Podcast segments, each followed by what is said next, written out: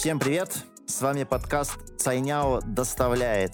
Мы говорим о бизнесе, экономике, электронной коммерции, России, Китае и, конечно же, о логистике, скрытой от многих, но одной из важнейших частей клиентского опыта в электронной коммерции. Логистика может быть затратами, маркетингом, головной болью и ключевым конкурентным преимуществом вашего бизнеса. Меня зовут Марк Завадский. Шесть лет назад я стал первым сотрудником AliExpress Alibaba в России, а затем генеральным директором ее российской дочки. До Alibaba я 10 лет работал в журналистике. Этот подкаст для меня двойное возвращение возвращение в профессию — это по-настоящему круто. Помогать Марку раскрывать все секреты логистики буду я, Кость Колосков, подкастер и сопродюсер этого проекта. Прошлом я уже работал в логистике, а сейчас в свободное время помогаю друзьям открывать онлайн-магазин одежды. Поэтому для меня этот подкаст – прекрасная возможность погрузиться в мир эффективной доставки и разобраться во всех тонкостях процесса. Вырываться в разговор Марка с профессионалами e-commerce я, конечно, не буду. Моя роль в этом подкасте другая – объяснять сложные и непонятные явления и термины простыми словами. Так что по ходу интервью вы можете услышать вот такой звуковой сигнал после которого в игру вступаю я и раскрываю еще больше полезной информации. А, сегодня у нас в гостях Алексей Федоров, управляющий директор группы компании 220 вольт, руководитель комитета по развитию электронной торговли ТПП, Торгово-промышленной палаты, и в прошлом руководитель Ассоциации компаний интернет-торговли, человек, э, много сделавший для развития электронного бизнеса в России. Да, давайте начнем с э, какого-то общего вопроса. Алексей, как у вас сейчас дела, как дела в компании? В целом, как, как вы переживаете пандемию? У нас рост 108%. В e-commerce, естественно, потому что у нас компания разносторонняя, мы очень э, известный поставщик на рынке во всем, что движется в сфере DIY, во все сети в 12 примерно тысяч оптовых клиентов розничных магазинов и так далее на территории России.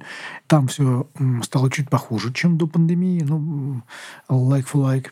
Ну, просто потому что стройки много где замороженные, и корпоративные клиенты покупают чуть меньше, у кого-то ситуация стала похуже. А вот все, что касается B2C, все, что касается чистого икома, конечно, взлетело очень сильно. И здесь вот для кого пандемия, для кого мать родна, нам даже грешно жаловаться, потому что, во-первых, во-первых все половозрелые мужчины, которые остались в момент самоизоляции, вместе со своими дамами, они должны своим дамам доказывать, что они вообще зачем-то нужны, потому что дама им еду, а мужчины должны хоть что-нибудь делать. Они покупают дрели, покупают, э, вот сейчас снова газонокосилки покупали все лето, и сейчас снова покупают снегоуборочники, потому что нас накрывает вторая волна, и все снова поедут на дачи, которые очень сильно подорожали вокруг Москвы. Алексей, а ты сказал, что e-commerce вырос, а доля e-commerce в общих продажах, она какая, вот у на нас, каком уровне? У нас она примерно сейчас 56% уже стала, да, это, это много, это гораздо больше, чем мы ожидали, и, но это произошло именно потому, что пандемия,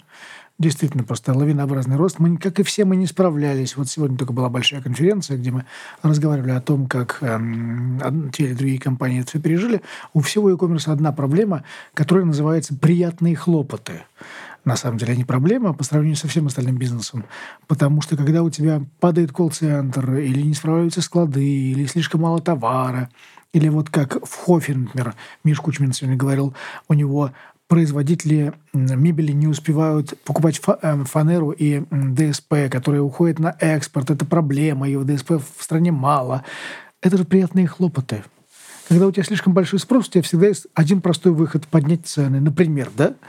Или у тебя есть история, ты набираешь людей, ты улучшаешь сервис этим, ты проверяешь систему на прочность. Ну, классно. Ну, согласен, что это как бы лучше, чем хлопоты, когда нет заказов, да, и нужно увольнять людей. Но тут, конечно, вопрос в том, что ну, в, ну, в клиентском опыте, да, когда слишком большой э, наплыв покупателей, ты не можешь им дать тот сервис, которого они хотят, поэтому есть вероятность, что просто к тебе не вернутся, если они там, ну, не, не получат то, что они заказывали, или получат слишком долго, или там вот та же логистика, о которой мы сейчас будем говорить, где-то там зафакапит на средней миле. Поэтому тут, конечно, то есть это приятные хлопоты, да, но все-таки это хлопоты скорее, которые могут там сильно... Э, дело в том, что e-коммерсанты, те, которые принимают решения, очень редко спускаются в гембу, очень редко спускаются к людям настоящим на свои склады, своим клиентам. Если бы они спускались туда, если бы они сами развозили заказы, сами их собирали на складах, они бы понимали, что когда у тебя вся система лажает, из-за наплыва заказов. Единственный вариант – это заказы ограничить на время пока ты систему не перестроишь. А лучший способ ограничить – это чуть-чуть поднять цены 3%, 2%, 5% и снизить на столько же количество заказов, система будет справляться. Ты за это время успеешь перестроиться. Но все же боятся, сидя в высоких кабинетах, потерять долю рынка. Это же очень важно. Не понимая, что они теряют ее стратегически. Потому что like for like, а, извините, эм, возврат клиентов будет очень маленький. Когда мы, мы говорим о Якоме в контексте 20 вольт, это, это больше доставка или это забор в ваших магазинах? Это зависит от того, в какой части пандемии мы находимся и какие постановления местных, региональных, губернаторские появились. Потому что, а, конечно же, в момент, когда закрыто закрыты все точки выдачи, а был такой момент в нескольких регионах, не буду их называть, чтобы сейчас, сейчас уже не обижать, все, все как бы забыли, но было несколько регионов, где были прямые указания губернаторов, прямые их распоряжения о том, чтобы никакие точки выдачи товаров не работали, потому что они магазины. И мы доказывали всем этим вице-губернаторам, всем начальникам комитетов по торговле местным, э, полковникам полиции, которые говорили, мы ваши ПВЗ можем превратить в КПЗ. Вот им мы всем доказывали, что гражданин, который остался с перегоревшей лампочкой дома на самоизоляции, с неработающим чайником, с неработающим холодильником, и при этом с закрытыми офлайновыми магазинами где-то товары должен получать. Потому что в некоторых регионах вся даже доставка интернет-торговли была закрыта. Ну вот Краснодарский край, например, там э, твой, твое качество работы, твой успех определялся тем, какого цвета у тебя пропуск для проезда по региону.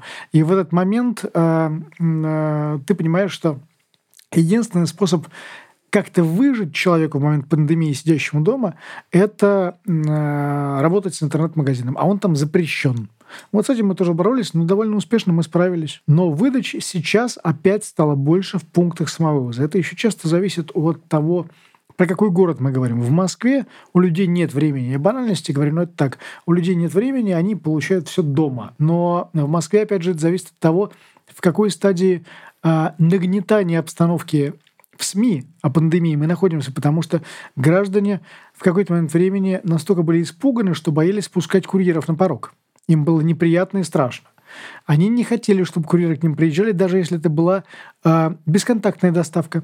Доставка с касанием карточки терминала или вообще без, без, с оплатой по какой-то платежной ссылке, когда ты курьер, курьера видел только в глазок своей двери, да? А он оставлял вещь у тебя около порога после оплаты по ссылке платежной. Так вот, э, в регионах, э, ты спросил о доставку, про доставку или про самовывоз, в регионах ситуация другая, она ничуть не поменялась. И в регионах гражданин за свои 2000 рублей, которые стоит товар, ну, в среднем 2000 рублей человек, гражданин хочет получить не только товар, но и общение. С продавцом поговорить о этом товаре, о чем-нибудь вообще поговорить и деньги потратить не зря, и время с пользой привести, потому что это у вас здесь в Москве большое количество торговых центров, а, метро, набитое битком, а у нас у регионалов все по-другому. Уточняющий вопрос. То есть я правильно понимаю, что когда мы говорим про пункты выдачи в контексте 220 вольт, это пункты выдачи в магазинах 220 вольт, да? Абсолютно верно. В франчайзинговых магазинах 220 вольт, да. И в том числе возможность там допродать какой-то товар там на месте, да? То есть это... Да. Доля выдачи всегда была значительна, но раньше она доходила до 60%, сейчас на около 40%. Все-таки доля доставки она выросла, безусловно, конечно же, да. А самое главное изменение, оно скорее такое, гораздо больше безнала Вообще ушел кэш, его просто не существует. Наличных денег нет у населения. Они э, этим перестали пользоваться. Это очень большой вклад, который внесла в эту пандемию. Мы это только приветствуем. Это замечательная история. Стало все гораздо более прозрачно и понятно на всех уровнях. Получается, бизнес стоит на двух этих ногах, там, на онлайне и на офлайне. Вот э, с точки зрения там, твоих там, франчайзи или твоих там, офисов по всей стране, там, а много ли не пережило, там, если офисы, которые собираются к магазину закрываться, или, или опять же, можно там переформатировать магазин под тот же тот самый там под Store или, или Pickup Point, который просто там дешевле в обслуживании, если трафика нету такого прямого. К нашей огромной чести, кстати говоря, наконец стало понятно а, всей отрасли, для чего вообще нужна франшиза. Не только наша, а франшиза в целом. Хорошие франчайзеры, франчайзер – это владелец франшизы, они в пандемию оказались максимально нужны своим франчайзе. Мы их защищали, мы стали той самой крышей, к которой они стремятся. Ведь э, франшизу покупают от, не для того, чтобы заработать. Заработать можно и без франчайзера, без крыши. Покупают для того, чтобы быть защищенным, защищенным от властей, защищенным от вот таких ситуаций, защищенным от э, всяких не, бытовых неурядиц. Многое всего случается у франчайзи во время ведения им бизнеса. И тут в пандемию франчайзер, то есть мы, например, пришли на помощь по полной программе. Мы закрывали все вопросы, связанные с э, работой его точки в регионе. Мы общались со всей властью, с э, местным муниципалитетом, с э, Потребнадзором, с полицией. А, в каких-то случаях даже сотрудников этих магазинов в франчайзе доставали из полиции, куда их и везли, потому что а, не было там какой-нибудь маски у кого-нибудь из них, там точки закрывались и так далее, и так далее. Юридическую составляющую, бухгалтерскую составляющую, вот эту историю с безопасностью бизнеса мы осуществили на 220%. И за это наши франчайзи были нам очень благодарны. Закрытий но я не скажу, что практически не было, но они были на более низком уровне, чем в обычное время, а открытий, к моему огромному удивлению, до сих пор остается столько же. Мы открываем от 10 до 12 магазинов франчайзи в месяц сейчас. Прерву на секунду Алексея, потому что то, что он описывает, это прекрасная иллюстрация принципов и плюсов работы дропшиппинга. Представим, что мы хотим открыть небольшой интернет-магазин, но у нас нет склада для хранения товаров, нет возможности закупать товар большими партиями, а еще нет желания возиться с маркировкой, упаковкой и доставкой. На помощь приходит дропшиппинг. Нам только нужно найти поставщика-производителя товара, договориться с ним, создать интернет-магазин и посвятить все свое время поиску клиентов. И вот когда мы уже получаем реальные заказы, тогда поставщик отправляет эти заказы непосредственно покупателю. И все. Эта схема позволяет работать со многими поставщиками и, главное, не привязывает нас к конкретной локации для работы. Конечно, организовать все это своими руками не так-то просто, как может показаться на первый взгляд. Поэтому, чтобы получить все преимущества работы через систему дропшиппинга, есть смысл воспользоваться услугами логистического оператора, такого как Цайняо. Совсем скоро я расскажу о том, как сотрудничество с Цайняо помогает сэкономить деньги и обеспечить доставку по всей России. А пока предлагаю послушать Алексея, он сейчас расскажет, как построить успешный интернет-магазин и на что клиенты в первую очередь обращают внимание. И вы удивитесь, это не цена. Э, давайте тогда поговорим чуть-чуть про как в целом выстроены процессы э, в 220 вольт. То есть у вас э, для всех франчайзи единый э, какой-то pipeline от товарных запасов, которые вы организуете, или они сами где-то там находят? У нас в базе товарный порядка трех 300 тысяч наименований SKU. Из них 150 тысяч физически есть на наших складах. складах. Из них примерно в магазине находится 5-7 тысяч SKU. Примерно. И в 99 в периоде процентах случаев, у, даже если франчайзи приходит под наш флаг со своим товарным запасом, все товары, которые у него есть в магазине, они так или иначе есть у нас в базе. Поэтому мы просто выгружаем весь его товарный запас к себе на сайт и работаем для него своеобразным маркетплейсом. Он может покупать товар у кого угодно, мы получаем за это некий свой процент за выдачу у него. Мы ведем к нему трафик. В этом наша главная задача. Он был один, а, он, сколько бы ни рекламировался в офлайне или там в Инстаграме каком-нибудь, они все идут в инстаграмные аккаунты, у него оттуда было два покупателя, и тут он подключается к нам, получает сотню-две покупателей в день, э, прям много людей, которые к нему в магазин приходят за теми товарами, которые у него есть, плюс за всеми теми товарами, которые есть у нас на сайте, которые можно заказать и которые через 2-3 дня в его магазине окажутся. Ну а в целом, вот если взять ассортимент среднего франчайзи, то э, как, какая доля вот того, что есть у него в магазине, поступила по там, каналам по централизованным, какая доля там он нашел как-то сам или в местных, может быть, каких-то... Ну, обычно 25-30% он находит самостоятельно, ему так удобнее, там есть какой-то небольшой местный поставщик, есть его договоренности. Мы, э, если дело не касается товаров, ну, совсем не имеющих отношения к нашей тематике, например, он торгует какими-нибудь детскими колясками параллельно, ну, тут может делать все, что угодно. Единственное, чтобы это не мешало выкладке в нашем магазине, да, чтобы эти коляски были в отдельном входе и так далее. У него может быть все что угодно сделано. Такие тоже есть примеры. Но если касается нашего DIY ассортимента, 25-30% товара он может купить где-то на месте, но обычно они все это выгружают все равно к нам в базу, и мы с этого все получаем от них комиссионный процент за то, что привели к ним клиентов. Маркетплейс чистой воды. Вот как э, там ты считаешь, вот там, там 220 вольт это там нишевая история, и где, если да, то, то где эта ниша заканчивается? Мы исключительно нишевая история. Мы занимаемся только сегментом DIY. У нас даже hard DIY нет. То есть у нас нет там, не знаю, гипрока, нет витанита, вот этого всего. Угу. Вот. И единственный вариант у других игроков – это нишеваться, это находить себе нишу, в которой он будет очень большим специалистом и делать так, чтобы профессиональному покупателю, не обычному домашнему, а профессиональному покупателю с тобой было почему-то удобно. Ты даешь лучшие документы, ты работаешь с НДС, вот это все. Понятно. Потому что а, некоторые компании, а, например, не выписывают B2B документов документов с НДС для своих оптовых клиентов. Вот такая ерунда, казалось бы, это очень сильно мешает их развитию, мне так кажется, потому что они сосредоточены на B2C. Я так понимаю, что еще 220 вольт так э, ну, традиционно очень активен там, в разных форматах, и в том числе и на AliExpress. 220 вольт был одним из первых магазинов российских, который появился я, я понимаю вот историю про нишу, действительно очень важно быть э, специалистом, но здесь есть как бы еще одна история, вот э, тоже, которая сейчас там активно там, от, отрабатывается. Это история про то, что если у тебя есть клиент, с которым у тебя есть определенное там, доверие, взаимодействие, да, то логично попробовать ему продать что-нибудь еще.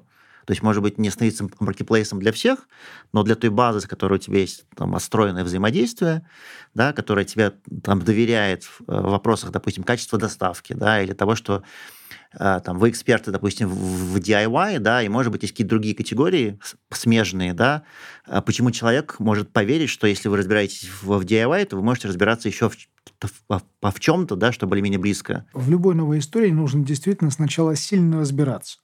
У нас есть э, с одним очень известным магазином сантехники, возможно, самым известным, у нас есть прям два кейса мы с его владельцем хорошо общаемся, и он, приезжая ко мне, сказал, Алексей, я не понимаю, как ты занимаешься электроинструментом, мы у себя пытались все это завести, роторы, какие-то статоры, напряжения, мощности, ничего не получилось, мы забили.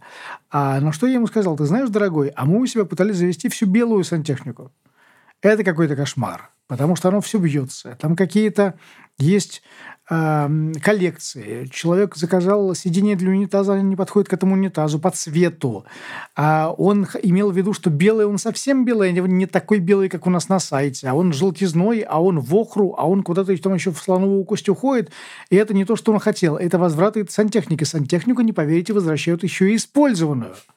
Например, у нас э, регулярные кейсы с использованными биотуалетами с переходом обратно. А э, это другой бизнес, он очень интересный, очень маржинальный, классный, но он сложный и он другой.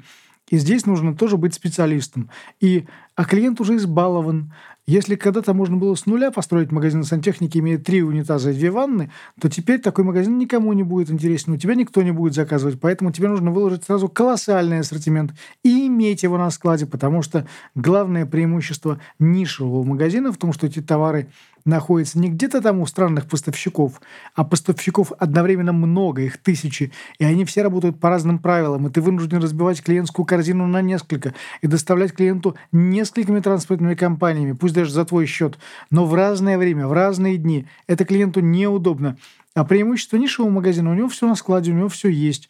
И ты точно отвечаешь за сроки доставки этого товара, потому что людям в 90, я думаю, процентов случаев, вот судя потому что я вижу, важнее в какой-то степени важнее срок доставки, чтобы ты выдержал время доставки, чем цена. Цена, как ни странно, для потребителя является вторичным фактором. Ну, если это составляет не больше 2% от стоимости товара. Обычно в 2% плюс-минус все укладываются. А вот наличие и скорость для всех очень-очень-очень важны. Если вы покупаете какую-то вещь за 10 тысяч рублей и, или она стоит 10 100 рублей, то вы купите в известном интернет-магазине, а не пойдете в Шарашкину контору, если разница в 100 рублей на 10 тысячах.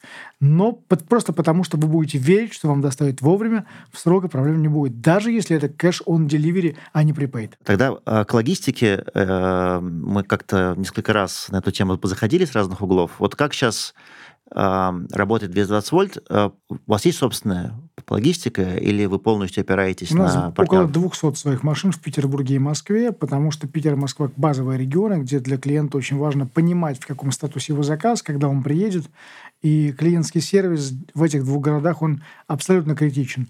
А во всей остальной России мы пользуемся логистическими компаниями различными.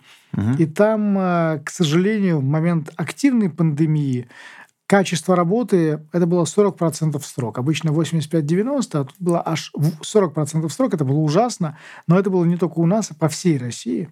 Особенно в нескольких регионах, таких как Краснодар, где вообще ничего не ездило, и просто была, была доставка в срок ноль. Угу. Да, это было невозможно. Но именно поэтому мы держим в Москве и Петербурге свои машины. И не используете стороннюю логистику вообще? Используем только в пике. Угу. Но в пике их используют все, Поэтому получается, знаете, вот в Новый год вы все это увидите. В Новый год, если Россия снова вся останется дома, не поедет за рубеж. Я, кстати, рекомендую уже сейчас покупать новогодние подарки, потому что если вы решите купить новогодний подарок за 10 дней до Нового года, даже за 10 дней, я не говорю за 5 или за 2, за 10 дней до Нового года, в этом году, в пандемическом, вы подарка, конечно, не дождетесь. И вам придется лихорадочно что-то делать. Но, то есть, это мы говорим про, про B2C логистику. А, а B2B логистика есть своя? Или вот э, это B2B, плечо? B2B, конечно, своя. своя но она примерно mm. та же самая, только машинки чуть побольше, да, конечно же.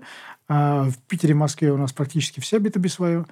А до транспортных компаний первое плечо мы всегда таскаем сами а, да и в регионах тоже. А дальше начинаются уже транспортные компании, это стандартная история, причем в каждом регионе они свои, э, ну, просто потому что так чуть подешевле. И клиенты очень часто выбирают странные логистические компании, ну, для нас странные, которые в их регионах известны, а в Москве, я думаю, даже о них никто не слышал. То есть ты, ты говоришь про, про B2B для, для клиентов или про B2B внутри там, там вашей Я говорю сетки? Про, про, нет, в нашей сетке там все стандартизировано. Это одна большая транспортная компания, mm-hmm. известная, делает лайнхоллы все. А если мы говорим о B2B для наших оптовых клиентов, которых там много десятков тысяч, mm-hmm. то мы им везем их транспортными компаниями обычные, которые они выбирают. Мы можем только рекомендовать, потому что они часто везут за свой счет, но за их счет какой угодно транспортной компании.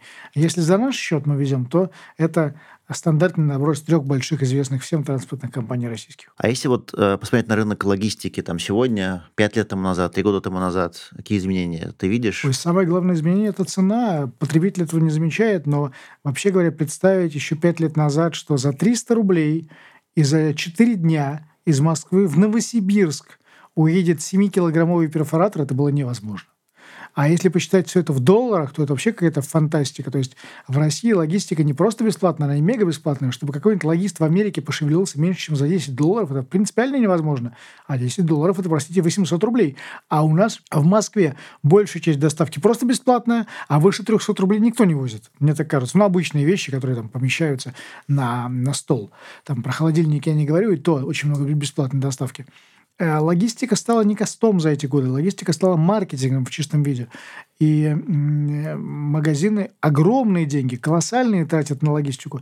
У меня был кейс, разговор с логистом одного очень известного российского маркетплейса, куда поступили очередные миллионы долларов, сотни миллионов долларов дотаций, инвесторских денег – и вот я этого логиста спросил, Влад спросил, я, скажи, пожалуйста, а какой у тебя бюджет на логистику? Потому что я не понимаю, вот ты берешь все эти грузы эм, и везешь клиентам бесплатно, но у меня не получается э, экономики, потому что ты покупаешь по 99 рублей, продаешь по 100 и еще бесплатно везешь. Он сказал, Алексей, мне очень неудобно перед тобой, но у меня бюджет на логистику называется так – без ограничений. И вот в этот момент ты понимаешь, что с этими монстрами тягаться очень сложно, если ты не нишевая компания, которая не предоставляет что-то большее, чем цену, что-то большее, чем скорость доставки. Угу. Мы даем клиенту эмоцию, спокойствие, надежности. Почему все покупают, очень многие компании покупают офисные товары в комусе? В комусе дешевле? Нет. Если брать конкретную авторучку, в комусе она может быть значительно дороже. Но в среднем на чеке Получается, вроде ничего, нормально. А главное, вы всегда в, компании уверены, она вам вовремя привезет. Но только если это касается офисных товаров. Как бы компания не старалась стать маркетплейсом всего на свете. Простите, коллеги из Фомуса, что я привел вас пример, просто первое, что пришло в голову. А вот сейчас самое время вернуться к тому, на чем я остановился. Малому и среднему бизнесу, конечно, сложновато тягаться с гигантами, но зато есть возможность выстроить прямые и доверительные отношения со своими локальными клиентами, а главное – выстроить свою логистику так, чтобы все заказы приходили быстро и в срок. Как отметил Алексей, в наше время это является чуть ли не самым важным критерием для покупателя, наравне с доверием. Благодаря открытию новых восьми складских комплексов услуга дропшиппинга от компании Цайняо стала доступна для продавцов из более чем 800 населенных пунктов в наиболее активных регионах. Питере и Ленинградской области, Нижегородской области, Республике Татарстан, Челябинской, Ростовской, Новосибирской и Свердловской областях и в Краснодарском крае. Механика взаимодействия очень простая, мы ее не раз обсуждали. Курьеры компании приезжают с товаром на склад или производство поставщика, забирают заказ, привозят его в свой распределительный центр и доставляют покупателям. А разветвленная сеть партнеров Цайняо, Почта России, DPD, Сберлогистика, Пикпоинт, СДЭК и многие другие позволяет компании обеспечить доставку товаров быстро и сэкономить предпринимателям на последней миле, то есть непосредственно на доставке товара конечному покупателю. Благодаря новой программе поддержки малого и среднего бизнеса, Цайняо помогает сэкономить до 50% на логистических затратах. Сейчас Алексей с Марком обсудят всякие высокотехнологичные штуки, и я расскажу, как можно сэкономить с помощью постаматов. Алексей, ты сказал уже, что логистика действительно стала, из, из коста стала маркетингом. А, вот какие инновации ты сейчас видишь в целом в логистике, куда она в целом идет, какие э, логистические решения, там новые или там старые, конкретно тебе, конкретно твоему бизнесу помогают развиваться сейчас? Но если мы с тобой не будем затрагивать тему дирижаблестроения, 3D-принтеров, которые будут производить товар прямо на месте у клиента. И вот всякие такие интересные и забавные истории, о которых всерьез говорят в очень высоких кабинетах. Поверь мне, я видел карту развития e-commerce вот с этими вещами да, которая должна была лечь на стол первого лица в государстве. Ну, абсолютно всерьез. Этот кусок как раз написал, кстати говоря, Минтранс зачем-то. Так вот, если мы не говорим о таких удивительных вещах, то, конечно, это открытие пунктов выдачи. Это, в конце концов, совместные пункты выдачи, потому что пункты выдачи штука вообще дорогая, это аренда, это бессмысленная трата денег, и они не всегда заполнены людьми. И очевидная следующая часть трансформации – это независимые пункты выдачи, которые будут у себя держать 5-6 игроков больших. И это, наконец-то, совместные пункты выдачи, когда два самых крупных игрока на российском рынке e-commerce договорятся и перестанут делать только под своим единственным брендом эти ПВЗ. Это просто дорого. Косты можно было бы здорово сэкономить. Но э, мы же говорим, что это маркетинг. А когда ты получаешь объединенный ПВЗ, где есть два бренда конкурирующих, это уже становится меньше похоже на маркетинг, а действительно больше похоже на Э, ну, на заботу о костах. И на заботу о клиенте, потому что клиенту это тоже очень часто удобно. У нас все-таки есть предпочтение, какие товары покупать в одном магазине и какие в другом. Но, с другой стороны, ты прав абсолютно. Может быть, этого и не случится, потому что они будут очень жестко друг с другом до конца биться, и кто-то один окажется победителем. Конечно же так, да. Мы помним из первого выпуска, что постаматы — это высокотехнологичные шкафы, которые стоят почти везде сейчас. Их можно встретить в торговых центрах, супермаркетах, небольших лавках у дома, просто в привычных пунктах выдачи заказов. Так вот, сеть пунктов выдачи заказов у Цайняо насчитывает уже порядка 16,5 тысяч локаций по всей России, и с недавнего времени у продавцов на AliExpress появилась возможность предлагать своим покупателям доставку не только курьером до дома, но и непосредственно в постаматы. Причем нужно учитывать, что новые тарифы при доставке товаров в постаматы на сумму от 2500 рублей будут бесплатны для покупателя, а продавцу дадут доступ к ряду субсидий от AliExpress и Цайняо, бесплатные первые доставки и скидки на последующие заказы. Именно это и позволяет сэкономить на логистике и при этом повысить продажи – Доставка-то будет в большинстве случаев для покупателя бесплатной. Так что благодаря инициативам Цайняо логистика становится маркетингом не только для крупных продавцов, но и для небольших, для кого она всегда была значительной статьей расходов. Но вторая история с логистикой. Мы скоро упремся в проблему 15 минут. Дело в том, что э, еще несколько лет назад мы, кстати говоря, все забываем о том, что ВКонтакте 10 лет назад не было, или 12 лет назад, ну, недавно ВКонтакте еще не было, а у нас уже ощущение, что это очень олдскульная история, которой никто, кроме бабушек, не пользуется. Так вот, э, я уже не говорю об одноклассниках. Так вот, мы забыли все, что еще несколько лет назад, буквально 3-4 года, мы подумать не могли, что доставка будет всегда сегодня, а еще и с конкретными интервалами. Ты сегодня заказал, сегодня же привезут, а еще и в конкретный интервал. Но мы скоро упремся в проблему 15 минут, потому что быстрее, чем через 15 минут привезти будет нельзя ничего. Это физически невозможно. Надо хотя бы по лестнице по твоей подняться.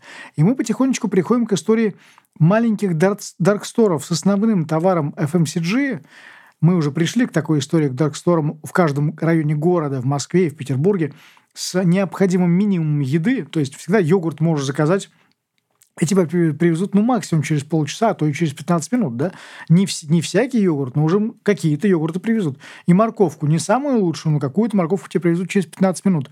И мы придем к такой же истории, к Store, находящимся где-то в дворах, в полуподвальных помещениях, в которых будут самые популярные вещи. Там туалетная бумага, какая-то вода, вот это все – что э, очень часто в этом районе заказывают. И мы приходим к огромной бигдейте Сбербанка, как обычно, Яндекса, которые будут все это анализировать и под этот конкретный дом иметь специальный набор товаров, которые почему-то, неважно почему, жители этого дома конкретного чаще всего заказывают.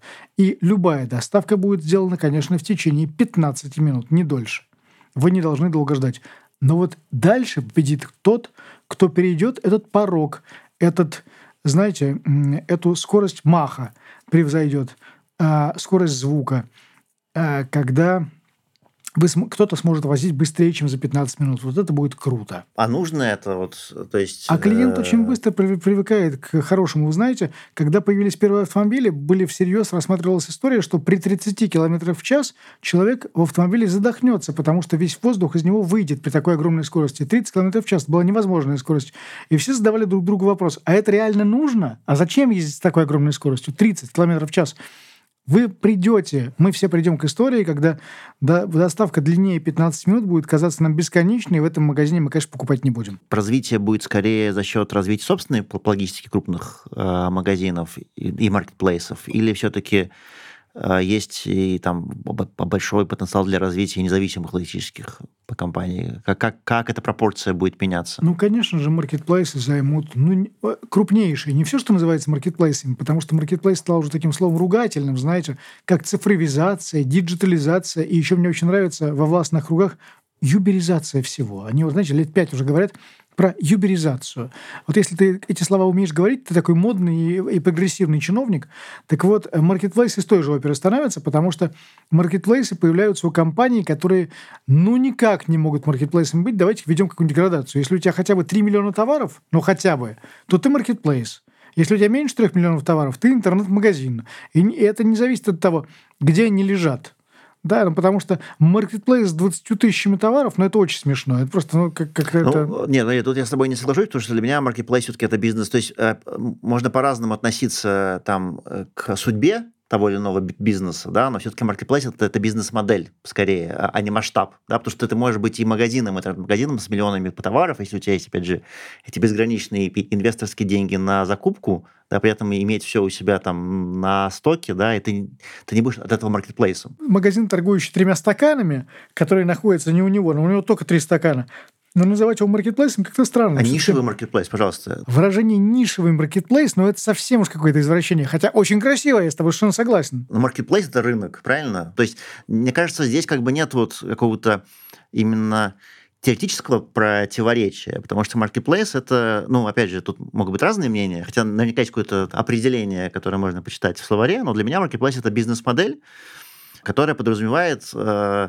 ну, это как бы, а, она даже вот бухгалтерский, бухгалтерски другая, да, когда ты продаешь там соб, собственный товар, у, у тебя есть как бы какая-то там маржинальность, э, а когда ты продаешь там, чужой товар, у тебя есть э, комиссия, и дальше там какие-то там, там, там, там твои косты, которые пытаешься в эту комиссию... Да, это тоже по-разному, потому что очень многие товары размещенные у, на, у, на, у нас, и назовем это маркетплейсом, мы называем это удаленным складом, неважно, когда товар находится у поставщика, мы имеем прайс поставщика, мы а, не берем никакой комиссии с поставщика, он просто везет к нам товар или не к нам, а напрямую к клиенту, или к нам обычно, которого у нас нет на складе, но при этом мы получаем свою обычную маржинальность, а не какую-то там комиссию. Вот у него он нам с утра выгрузил э, стоимость этих товаров. Мы знаем, что они стоят 100 рублей, мы продаем по 105 рублей, 5 рублей зарабатываем. Но это не комиссия отдельная, заплаченная за оборот. А комиссия – это когда у тебя есть категория, например, или весь товар, или категория. Например, ты говоришь, все стаканы или все айфоны – э, точнее, все телефоны сотовые 5% или 8%. А мы говорим, мы не знаем точно сколько процентов, потому что этот телефон 2, а тот 12. Зависит от того, какой прайс нам поставщик выгрузил и какую цену мы потом на это все накрутили. Мы можем сделать по-разному. А цену вы накручиваете исходя из чего? То есть это... э, Из рынка. Обычно роботы это делают из рынка. Мы знаем, но какие-то вещи вручную, потому что точечно, потому что акции, потому что сегодня день такой распродажи на эту конкретную историю, промо-табели конкретно сделаны на набор каких- каких-то товаров. И никакая комиссия к этому отношения не имеет. Абсолютно индивидуальное ценообразование, как на товар, который лежит у тебя на складе. Наверное, если цену определяешь ты, в конечном счете, да, в конечном, наверное, это действительно какая-то такая погибридная уже Да, модель. это обычная модель. Ну, товар на реализацию или товар на удаленном складе поставщика. А, возможно, ты прав, я в чем-то соглашусь, что когда определяет цену поставщик, но поставщик может определять цену даже на товар, который лежит на твоем складе. Вот тут Может, опять, может. опять же немножко разбиваемся модель. Именно поэтому я говорю, что вот называть все огульным маркетплейсами, понимаешь, на меня последние там, месяцы пост, пост первопандемические, выходит большое количество компаний из такого, ну, совсем B2B сектора. Металлопроизводящие корпорации, заводы, делающие паганаш из леса, вот такое все. И говорят, давайте мы сделаем маркетплейс. Я говорю, ребят, ну вы-то куда? Еще и B2B маркетплейсы начались, понимаете?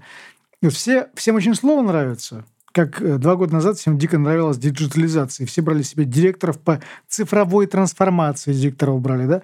Вот сейчас началась такая же история, и большое количество инфо-цыган от e-commerce появилось, которые готовы за недорого относительно а, трансформировать ваш бизнес в e-commerce. Э, Прям прекрасное время для всякой инфо-цыганщины от нашей профессии. Э, Снимаю шляпу перед этими людьми, сам так не умею, но очень жалко тех владельцев бизнесов больших, которые сейчас потратят огромные деньги на создание B2B маркетплейсов для своего металлопроката. Большое спасибо, что послушали наш выпуск подкаста «Цайняо доставляет». Слушайте нас каждые две недели во всех подкаст-плеерах. А если вам нравится то, что мы делаем, не забывайте подписаться и оставить отзыв. Это помогает другим людям узнавать про наш подкаст и погрузиться в мир e-commerce и логистики. С вами были Марк Завадский и Костя Колосков. Услышимся через две недели.